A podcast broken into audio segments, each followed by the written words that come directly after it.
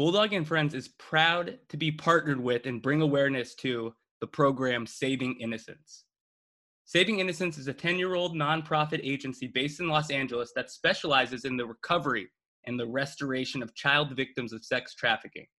A little bit of information the average age of entry is just 12 years old as they begin their journey into exploitation and the most horrific form of child abuse bought and sold like somebody's property, and it's happening right here in our own backyard to our own American born children.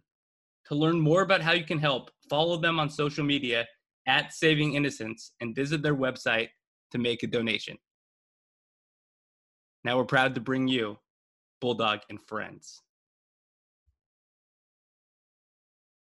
Hi, my name is Todd Buller, and I've lived a blessed life. And I'm so excited to share my friends with you.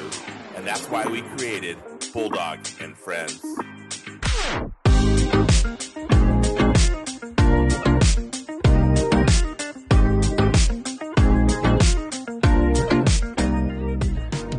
Very excited. Bath number seven with the great Tony Lamina. Let me tell you a little bit about Tony. I've known Tony for 40 years. We played sports together. We coached together on the first team I ever coached. We enjoyed pizza at his pizza place, Caps Pizza. Create your own calzone. And I stood right next to him in the defensive huddle while Coach Weiler gave him ice chips. He is the great one, the one and only Tony Lou. Tony, welcome. Todd Buller, thanks for having me. Are you kidding? You're one of the top of the list. Tony Lamina, great legend of Almaden Valley. Again, Tony, I sent you some questions. We'll go over them. Whatever you want to do. I play off the guests. That's why this show is working because I don't have to do very much. And uh, we'll just work from there. First question for Tony Lamina in Bath is favorite actor or actress? That is a good question, my friend Todd Buller. I would say my favorite would be Unexpected, which I think are the Marx Brothers. I can watch Horse Feathers over and over again. Their play on words were awesome. But the one everyone knows is they think I have a man crush on Tom Cruise. In Oh. fact, when I got married, my gift to my groomsmen was Cocktail and Top Gun. oh, that's great. Top Gun was just on TV last night, and I was watching part of it, and it really is timeless. Though I always want to want to punch Tom Cruise in the face sometimes, but he is a good actor. He can do it all, and he does all his own stunts. He's amazing. He really is. Yeah, the Mission Impossibles are great. Risky Business, All the Right Moves, War of the Worlds, Minority Report. You can't beat it. And he runs in every movie. I don't know if it's in his contract, but every movie, and he's, he's a little guy, so he runs like a duck. But in every movie, he's running. I can tell you right now, he played defensive back in that one movie, and I would have I would have killed that guy. I'm just telling you. And I wasn't even that good, and I would have killed him. He he was not very good. He couldn't cover, could not have covered Tony Lamina going long. I'm sorry, but Tom Cruise could have played professional football, I believe. He could have played maybe in the musical theater league professional football, but he would not be in any other league. That's a good one, though. I like Tom Cruise too. His movies are fantastic. He's a crazy wacko, but can really act. Okay, Did you, ever, did you ever see Horse Feathers, Marx Brothers? I've seen parts of it. Like I've seen a bunch of clips of that, but I've never really watched the whole thing. Tony, I'm only 57. I'm not 157.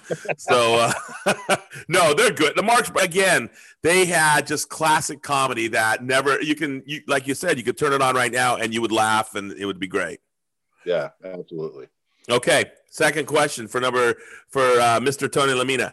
Favorite sports team you played on? I've been listening to your podcast, and you guys all had great sport teams.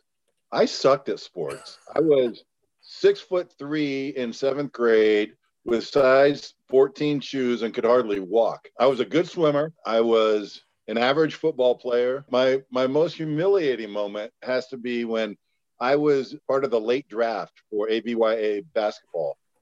And I got drafted on the 76ers I uh, remember. Mr. Pitt's team, and I and I'm sure he thought he was getting a gold mine because I was so tall, and then he saw me play, and that was the end of my career.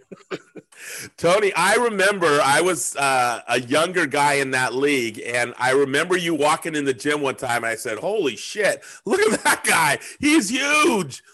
You, you were very intimidating, Tony. And football wise, you were a very good football player. And I, I did stand right behind you in the defensive huddle, and you did a lot of things. The greatest Tony Lamina football story, and I don't know if you're going to tell this one, but when we watched it on film, when you and I don't know who else it was were in perfect synchronous running down the field, jumping over people, going to sack the quarterback. I remember that like it was yesterday. So, your favorite sports team is uh, your swim team?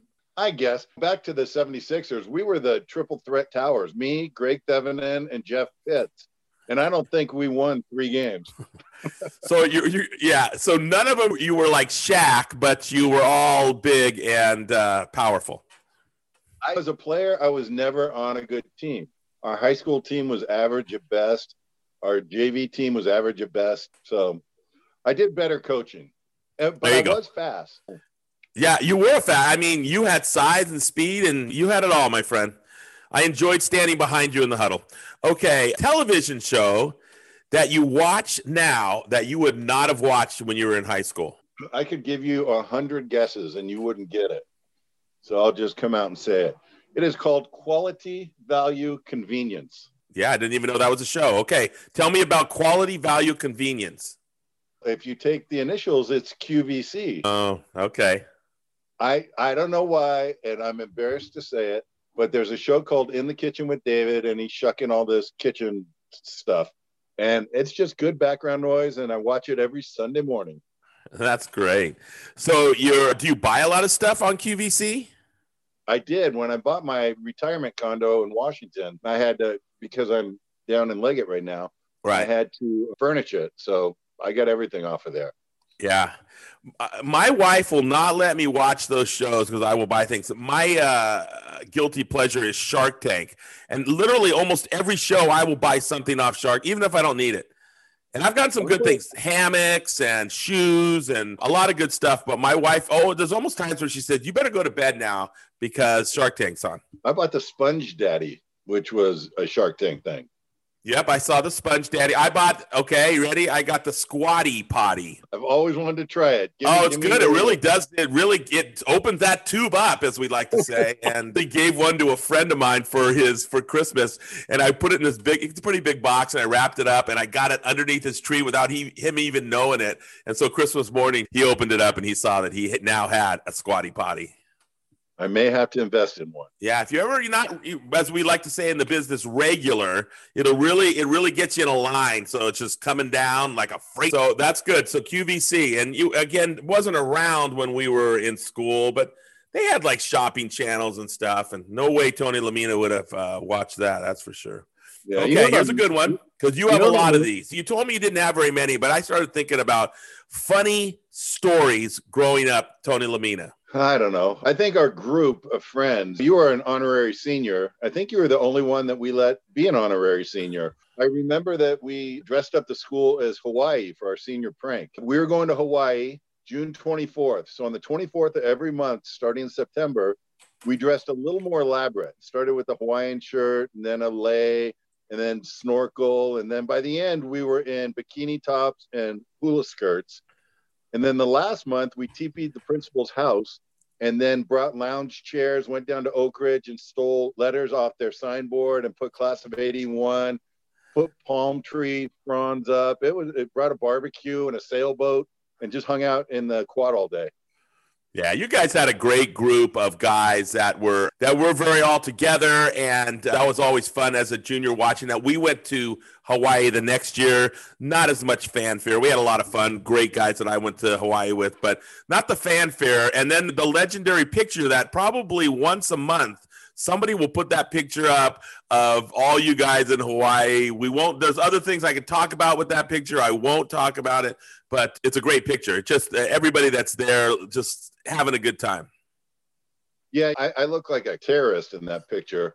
But we were doing, I remember we were doing football pictures, and I was trying to be the hard guy with my neck back and everything else. And everyone replayed that for even to this day. We'll get together, and everyone wants to do the Lamina. They say. See, you're famous for that, Big Tone. You're famous for that. And okay, that's a good story though. That is that was fun to watch the the Hawaiian thing unfold right in front of our eyes. It inspired us for the next year, even though we didn't go as big. We still went to Hawaii. All right, here's something. What would you tell your 16 year old self from what you have learned in your 50? Are you 58 yet, Tone, or still 57? 58. 58. I thought, okay, 58 years of living. I should have never taken that first dip of Copenhagen. Tell a little bit about that, Tone. We haven't, we, we've had a couple guys that were chewers on. But tell us about that whole culture of the chewing culture that you guys were in. First off, it's amazing being in education now. We all carried it in our back pocket, chewed at lunch. Some people chewed in the classroom with those little packets. It was a disgusting culture. Did it for 10 years and then tried to quit for 25 years after that. I have not chewed in 6 years and I'm very proud of that. It's a disgusting habit and it's it's a tough one to quit just like smoking. One of the funny stories that people talk. Remember uh, Mark Taggart, great football player, played at Illinois. He used to it wasn't wasn't a great student, Mark Taggart. In fact, in today's probably wouldn't have been eligible to play, even though he was a great football player a great guy, a great teammate. He he used to chew in class, and then he would read a page and then spit in it and then flip the page over. That was the folklore. I don't know if that's true or not, but that's what I used to hear. And I thought, I do not want to get a book in the library that has Mark Taggart's name on it because it's probably been soiled with chew. I, I, my only bad chew story was, and I'm pretty sure it was Takumi, but we were going somewhere and I was chewing in a cup and he hit a bump and it rained. The spit went all over the roof and just, it was terrible. I felt bad. So sorry for that. Now, we're going to talk about a couple different things about coaching, but let's talk about the first. It really was the second team, but it was the first team I ever coached. And let's talk about the great, probably the greatest youth basketball team of all ever. time, ever. Tony's Blazers. What do you know about Tony's Blazers? I know that we had two names Tony's Blazers and TV's Meanies. And we had a little song that went with it too, I recall. yes. You know, I started coaching the year before Jim Cranston. We didn't know what we were doing. I especially didn't because, as Brent has alluded to on this show, I didn't play much. I was on the bench quite a bit, but we had fun with that year. And in fact, Scotty Gillis ended up coaching and being a uh, teacher for going on 30 years off of that team. But you and I got together and coaching next year. Jim fired me, I think, and went with Alan. And I remember I couldn't make the draft and I got there late and you had already picked the whole team. And our starting five, I believe, was the starting five in the All Star game. I think so. We had a good team. Oh, we just demolished everybody. Yeah, I there were there was one story I love. Probably those kids are older now, so they could take it. But Tony used to take kids home in his car. So we were in his car one time, and then Tony used to have this El Camino, right? Yeah. And he would do what we called the wiggles. And then he would move his steering wheel back. Explain the wiggles to everybody, Tone. I don't I think we did that once or twice. It, just goofing around and uh, taking the wheel back and forth and looking through the rear view mirror and watching kids go back and forth, feet up in the air, bikes flying.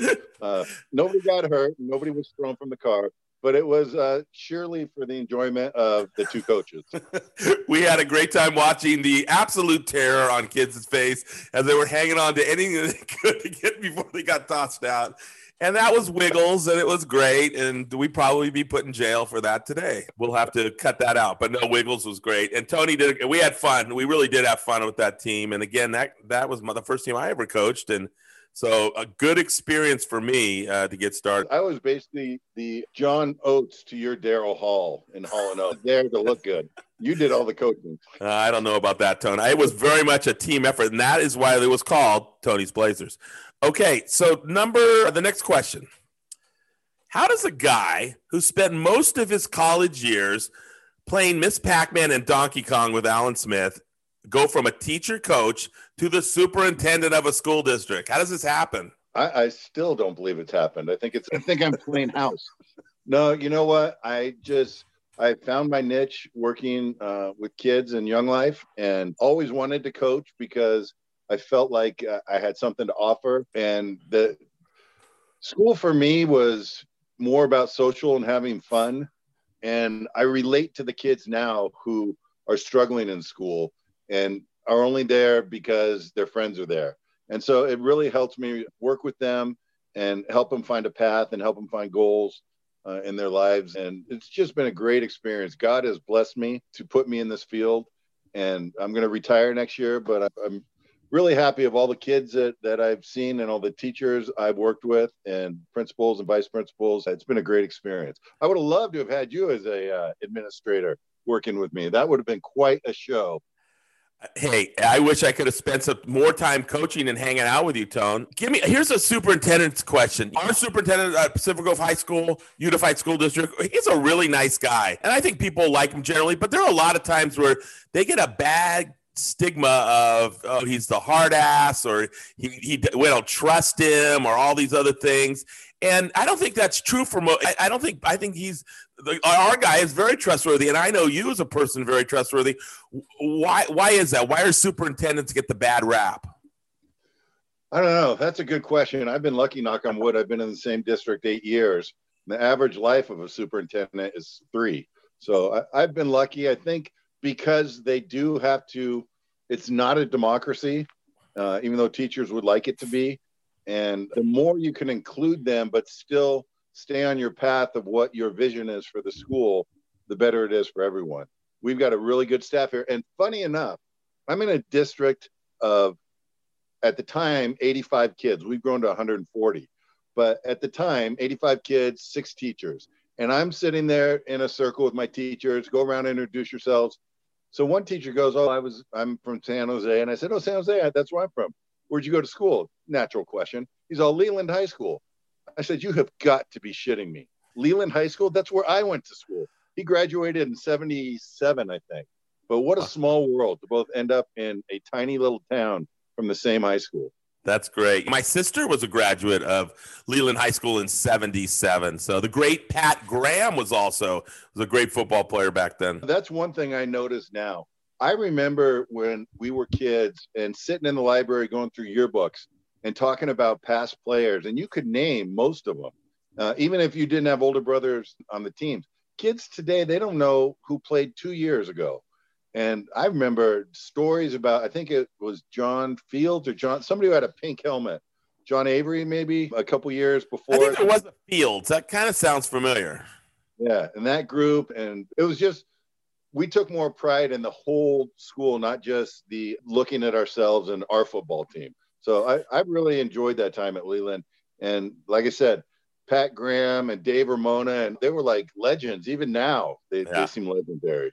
They were. They were no doubt about it. Okay, we got just a couple more questions. This one I had to bring it up. You didn't really want to talk about it, but it was such a big part of m- me knowing you after kind of high school, and it was just all the good things that happened at. And I know it, it was hard to, but Caps Pizza. I'll tell you one quick story. My wife literally was the w- turned on to college basketball because of Cap's Pizza, because she loved going there and hanging out with you, Tone. What are some good stories of that? Create your own calzone. Not a great time period being that young and running a business. I enjoyed the NCAA tournaments. I won it the first year.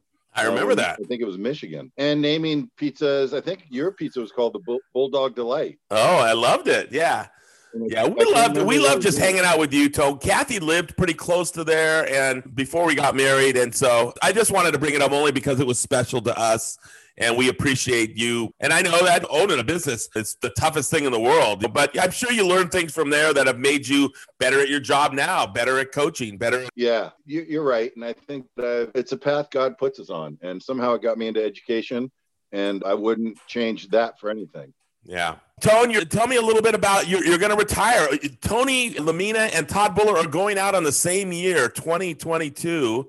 That's very exciting. Tell us a little bit about what's going to happen to you a year from now or a little more than a year and a half from now. Oh, I'm hoping to go up to Washington. I got two grandchildren, just had a second one, a baby boy named Brooks. Congratulations. Um, good name, Brooks Rayleigh. Good guy. So mm-hmm. funny how you associate names with people you knew. Right. Um, so my daughter is doing great, has a wonderful husband, good family. She's doing everything right. So that's that's all we want is to to get older and travel and watch our kids be parents. And it's exciting to go through. And there's the little babies and three year olds. Still got some time, but hoping to spend time with them.